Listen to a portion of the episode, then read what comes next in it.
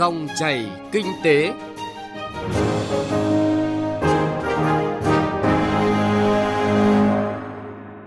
Các biên tập viên Thành Trung và Thu Trang rất vui được gặp lại quý vị và các bạn trong dòng chảy kinh tế trên kênh thời sự VOV1 của Đài Tiếng nói Việt Nam.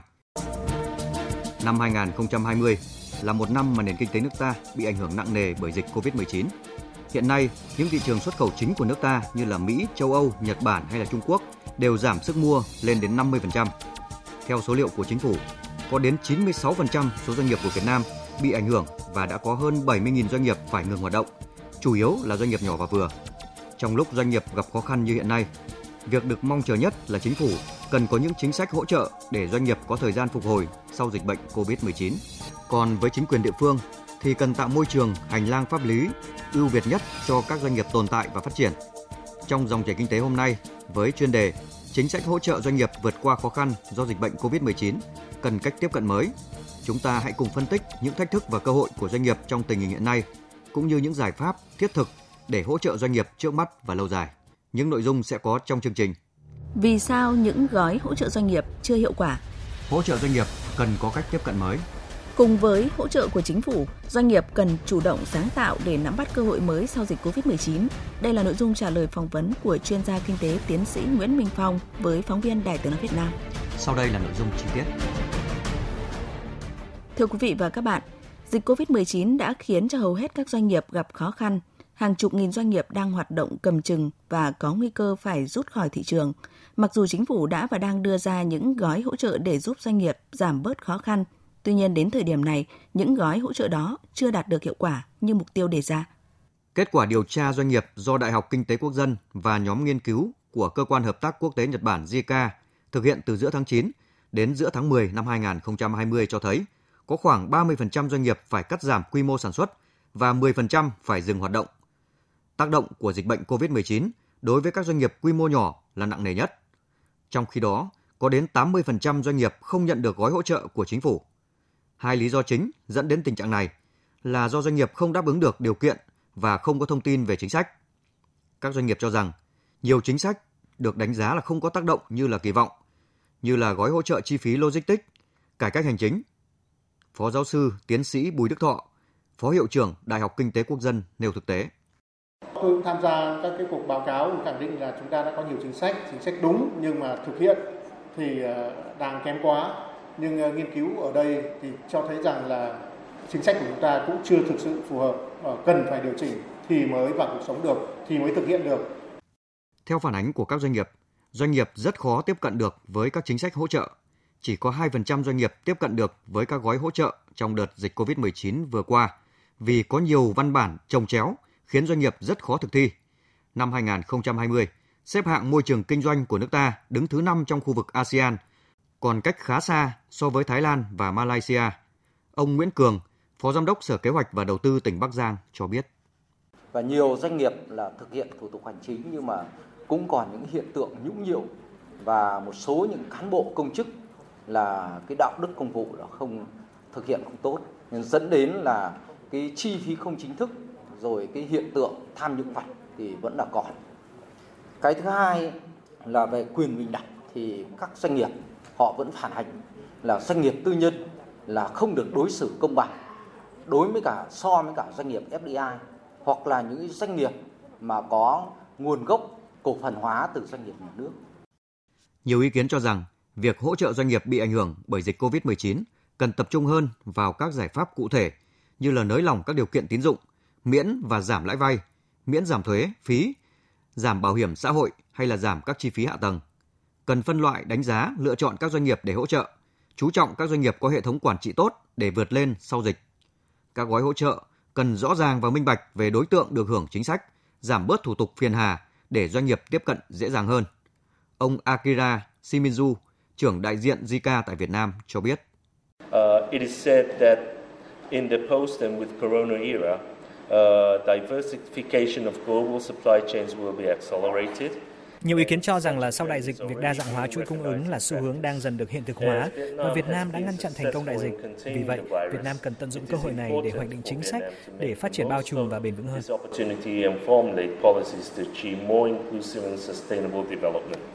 Ông Vũ Tiến Lộc, Chủ tịch Phòng Thương mại và Công nghiệp Việt Nam thì cho rằng, với tình hình hiện nay, khi dịch COVID-19 đã được khống chế, nhiều cơ hội đang mở ra đối với doanh nghiệp nước ta. Vấn đề đặt ra là ngoài sự hỗ trợ của chính phủ và các bộ ngành, thì việc doanh nghiệp phát huy nội lực của mình để bứt phá là điều rất quan trọng. Phát triển sau cái giai đoạn đại dịch như thế nào? Thì một mặt là tùy thuộc vào cái môi trường kinh tế, vào chính sách kinh tế, mặt khác tùy thuộc vào nỗ lực của chính các doanh nghiệp. Nên trong cái giai đoạn ngắn hạn này thì đối với các doanh nghiệp cái điều rất quan trọng đối với các doanh nghiệp là phải tìm mọi cách để giảm chi phí. Thứ hai là tiếp cận các cái chính sách hỗ trợ của nhà nước, cố gắng giữ cái công an việc làm cho cái người lao động bằng nhiều cái hình thức khác nhau. Điều rất là quan trọng cho cái sự khôi phục và phát triển của doanh nghiệp à, sau này. Các doanh nghiệp cũng cần phải có những nỗ lực để tìm kiếm thị trường. Và bây giờ thì khi với thị trường xuất khẩu thì đang gặp rất nhiều khó khăn thì chính là cái việc phát huy cái thị trường trong nước thì là một cái yêu cầu quan trọng. Và tôi nghĩ là cái việc tìm cái cách để thúc đẩy cái tiêu thụ hàng hóa trong nước, nó không phải chỉ là cái biện pháp ngắn hạn, mà còn là cái biện pháp dài hạn đối với các cái doanh nghiệp.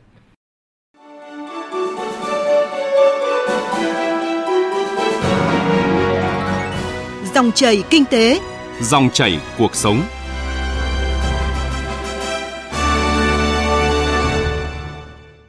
Vâng, à, thưa quý vị và các bạn, như chúng tôi đã phản ánh trong phóng sự vừa rồi, những thành công của Việt Nam trong việc kiểm soát dịch bệnh COVID-19 là rất đáng ghi nhận, góp phần bảo vệ sức khỏe của người dân và tạo được niềm tin đối với các nhà đầu tư nước ngoài.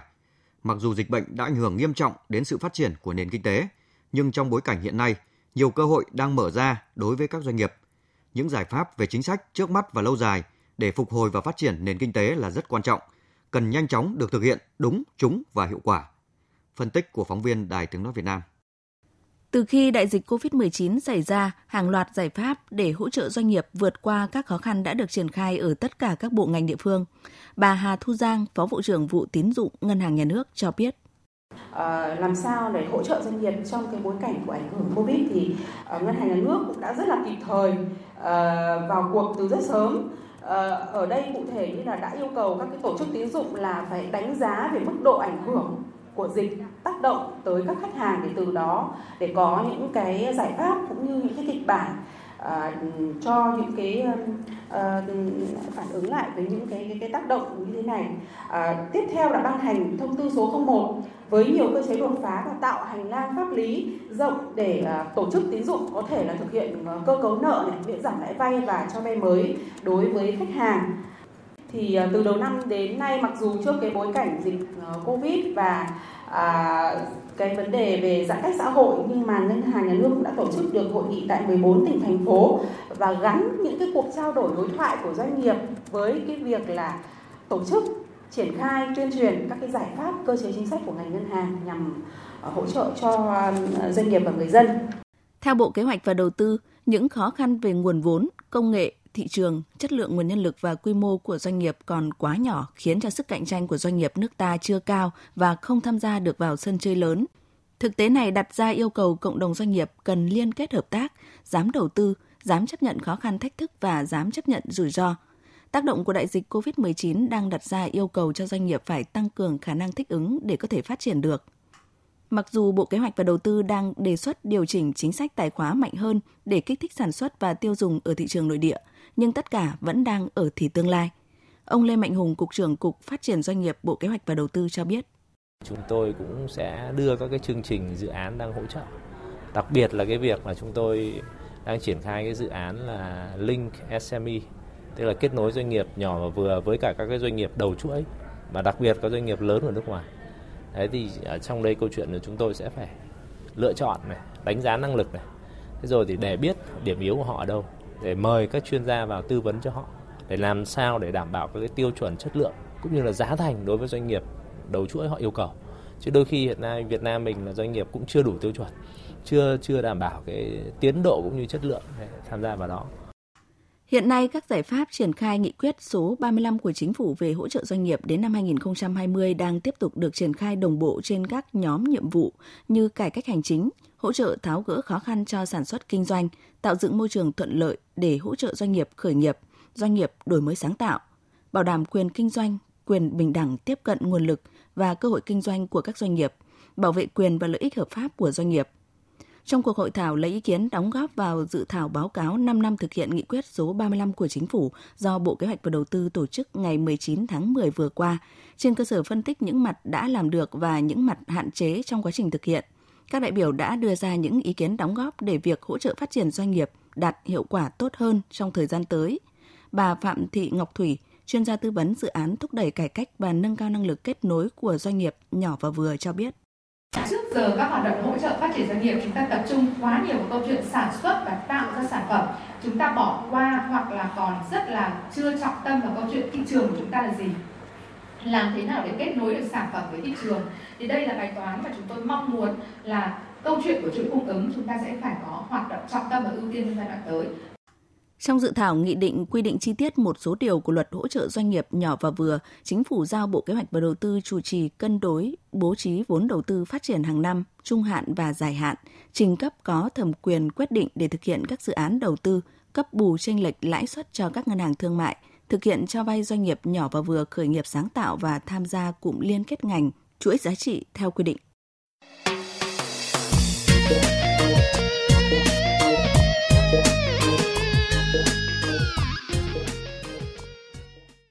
Quý vị và các bạn thân mến, với sự chỉ đạo quyết liệt của chính phủ và tinh thần đoàn kết của người dân, nước ta đang làm tốt công tác phòng chống dịch COVID-19.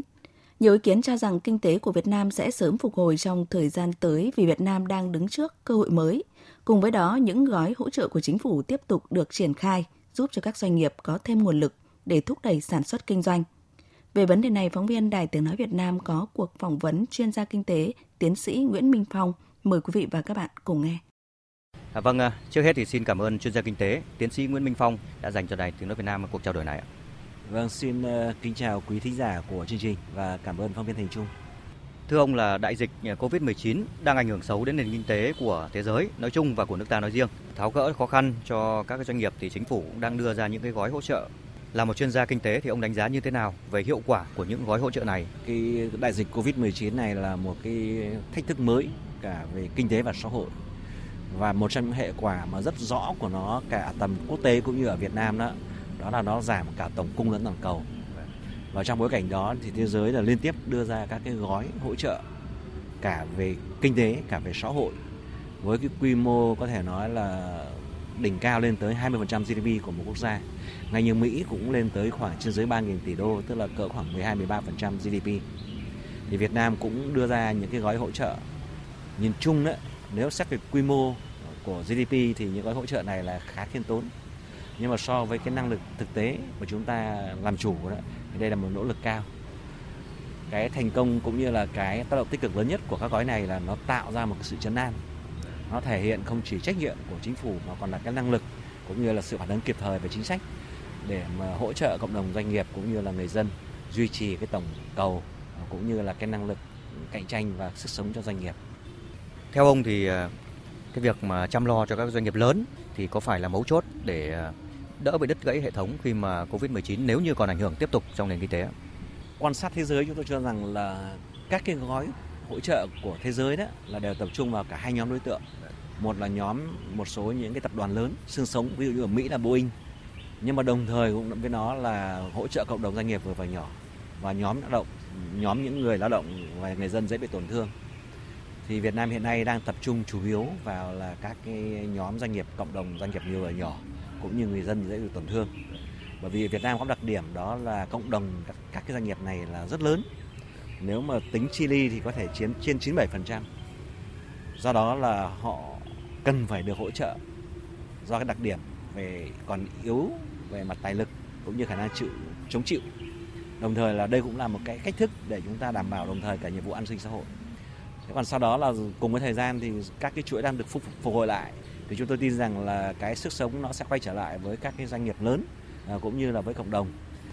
À, vâng, à, ngoài cái sự hỗ trợ của chính phủ và các bộ ngành địa phương thì à, doanh nghiệp cũng cần phải có những cái chủ động. Theo ông thì những cái biện pháp nào mà doanh nghiệp cần phải làm ngay trong cái kế hoạch ngắn hạn cũng như trung hạn? Ờ, doanh nghiệp là một trong những cái động lực chính của phát triển kinh tế xã hội cũng như là cái nạn nhân chính của cái đại dịch Covid-19 này đồng thời họ cũng là cái điểm đột phá và chủ lực để mà tự vượt lên cái bối cảnh khó khăn đó với tinh thần đấy thì rõ ràng các doanh nghiệp cần phải thực hiện rất nhiều các cái giải pháp mà tùy theo cái đặc điểm cũng như sức chịu đựng của mỗi doanh nghiệp để mà thực hiện cho nó phù hợp. Trước mắt là phải ra soát lại các cái kế hoạch sản xuất kinh doanh, điều chỉnh lại các cái cơ cấu sản xuất, cũng như là xem xét lại các hợp đồng để mà giảm thiểu các cái đổ vỡ hợp đồng, cũng như là các tranh chấp, các tranh chấp có thể xảy ra gắn với việc thực hiện hoạt động này để duy trì được thị trường, cũng như là thực hiện việc ờ, đa dạng hóa thị trường và bổ sung những cái nguồn lực mà đang còn thiếu để thực hiện các cái hoạt động kinh doanh cần thiết. Thứ hai là cần phải ờ, nhận diện những cái cơ hội mới, cũng như thách thức mới để có bổ sung vào chiến lược của mình hay là kế hoạch hành động của mình trong năm nay và năm tới những cái nội dung cần thiết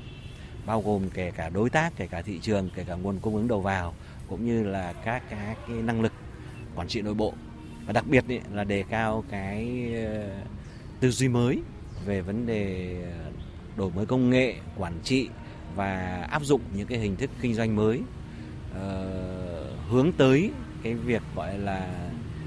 phát triển thương mại điện tử, ờ, phát triển những cái ứng dụng làm việc tại nhà, làm việc từ xa, thanh thanh toán không dùng tiền mặt và các cái hình thức ờ, kinh doanh mà phi tiếp xúc truyền thống khác. Bên cạnh đấy nữa đó thì là các doanh nghiệp cũng cần phải chủ động hướng tới cái thị trường trong nước nhiều hơn,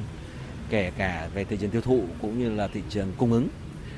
Đồng thời đó là duy trì được cái bộ máy sản xuất của mình một cách ổn định. Bên cạnh đấy nữa đó là cũng cần phải tiếp tục nâng cao các cái yêu cầu về chất lượng sản phẩm theo cái hướng là đảm bảo đáp ứng được tất cả các yêu cầu về an toàn để mà có thể là vượt qua được các hàng rào kỹ thuật hiện nay à, cũng như thời gian tới ở Việt Nam cũng như ở các nước trong bối cảnh mà đại dịch Covid đã ờ, chỉ ra những cái yêu cầu rất cao mới của nó. Vâng, xin được cảm ơn chuyên gia kinh tế, tiến sĩ Nguyễn Minh Phong về cuộc trao đổi vừa rồi ạ. Thưa quý vị và các bạn, trong khi dịch COVID-19 trên thế giới đang diễn biến phức tạp thì nước ta đã cơ bản kiểm soát được dịch bệnh trong điều kiện nguồn lực hạn chế. Thành quả chống dịch tạo nền tảng quan trọng cho phục hồi kinh tế. Chúng ta tin tưởng rằng những chính sách hỗ trợ kịp thời của chính phủ, sự nỗ lực của các bộ ngành, chính quyền địa phương và cộng đồng doanh nghiệp trong thời gian tới sẽ mang lại hiệu quả tốt đẹp trong thời gian tới. Nội dung vừa rồi cũng đã kết thúc dòng chảy kinh tế chuyên đề chính sách hỗ trợ doanh nghiệp vượt qua khó khăn do dịch COVID-19 cần cách tiếp cận mới hôm nay. Chương trình do Thành Trung cùng nhóm phóng viên kinh tế phối hợp thực hiện. Cảm ơn quý vị và các bạn đã quan tâm theo dõi.